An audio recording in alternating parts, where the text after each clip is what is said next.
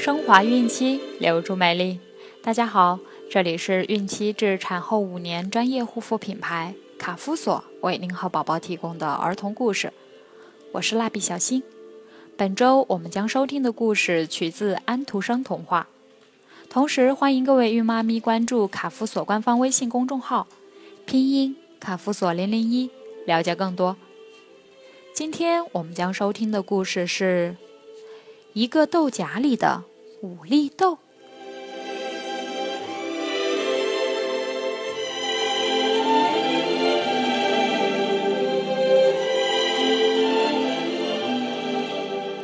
一个豆荚里的五粒豆子在成熟后，都对未来充满了幻想。其中，最小的豌豆希望能给别人带来幸福。那么，拥有雄心壮志的豌豆兄弟们，最后都实现自己的梦想了吗？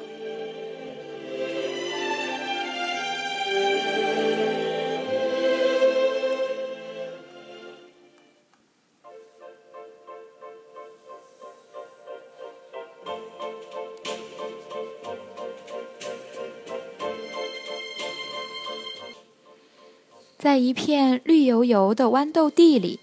有一颗豌豆秧，它看上去与周围的豌豆秧没什么区别，但它身上一个豆荚里却长着五粒与众不同的豌豆。它们是有思想的豌豆，在思考着人生，对未来充满了幻想。一天又一天过去了，这五粒豌豆越长越大。渐渐成熟了，变黄了。突然，他们觉得身体急剧震动了一下，并一下子变得轻飘飘的。原来，他们被一个农夫摘了下来，并和这块地里的其他豆荚一起被装进一件上衣的口袋。我想，我们很快会被分开。个子最大的豌豆大哥说：“那么你们猜一猜，我们五个之中谁会走得最远呢？”豌豆小弟说：“别着急，马上我们就会知道的。”豌豆二哥说：“等着瞧吧。”豌豆大哥胸有成竹地说。啪一声，在一只手的挤压下，豆荚一下子裂开了，五粒豆子全都滚到一个小男孩胖胖的手掌里。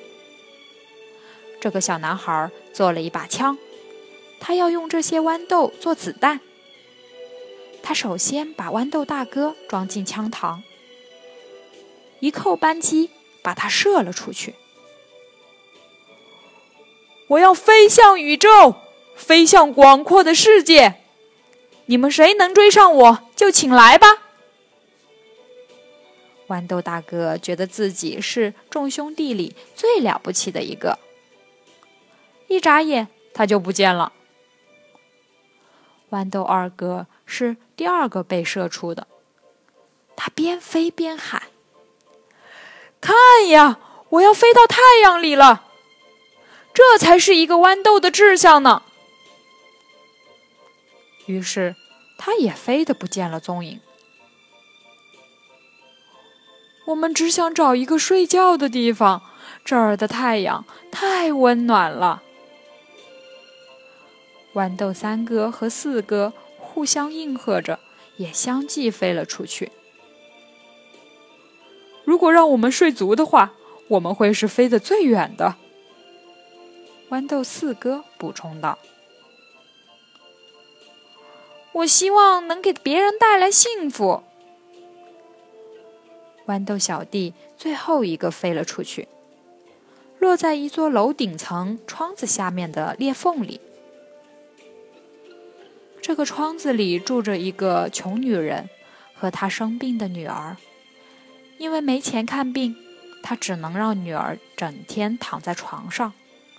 而自己则要每天出去干活，以维持两个人的生活。一天早上，母亲出去干活了，孩子感到非常寂寞。他像往常一样，把目光投向窗外。外面的阳光是那么的明媚，他多么想在阳光下和小朋友一起又唱又跳呀！可是现在，他的身体虚弱极了，根本不能离开床，离开这间小屋。女孩长长的叹了一口气，收回了目光。咦，那是什么？她发现窗户旁边有个小小的绿色的东西。一整天，女孩都在想着它，想弄清它究竟是什么。这一天，女孩觉得不那么无聊了。回到家的母亲看了看那个绿芽，告诉女儿，那是一粒小豌豆，已经发芽了。女孩听了，高兴极了，她觉得自己的病好了许多，身体也不那么虚弱了。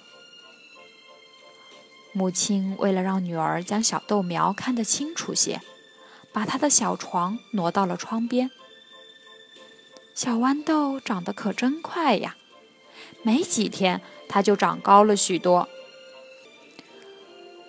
还抽出了稚嫩的藤蔓。母亲细心地用小木棍将它支起，还牵了一根线。几天中，母亲发现女儿的眼中有了生命的光彩，小脸儿也变得红润了，精神好了许多，饭也吃得香了。妈妈，快看，小豌豆长出花苞了！孩子喜出望外的喊着：“可不是嘛！”小豌豆细弱的藤上长出了一个小小的花蕾。母亲还欣喜的发现，女儿能自己坐直身子了。孩子，你的病好了。是呀。母亲和女儿一起快乐的笑起来。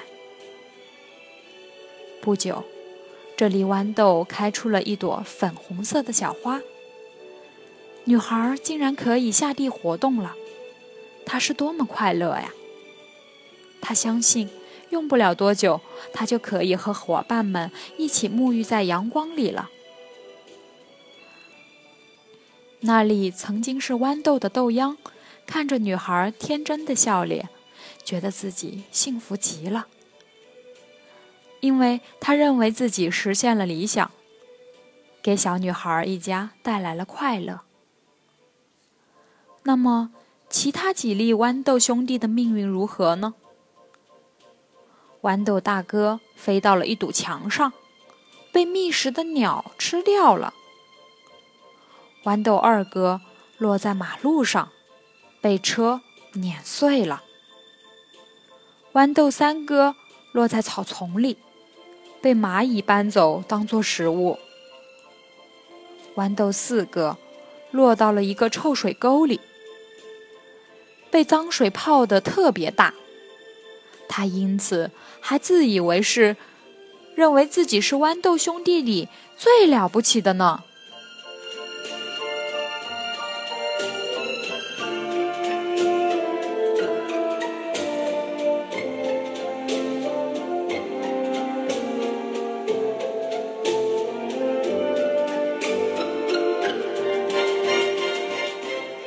好了，今天的故事就讲完了。想要继续收听的朋友们，记得订阅并分享到朋友圈哦。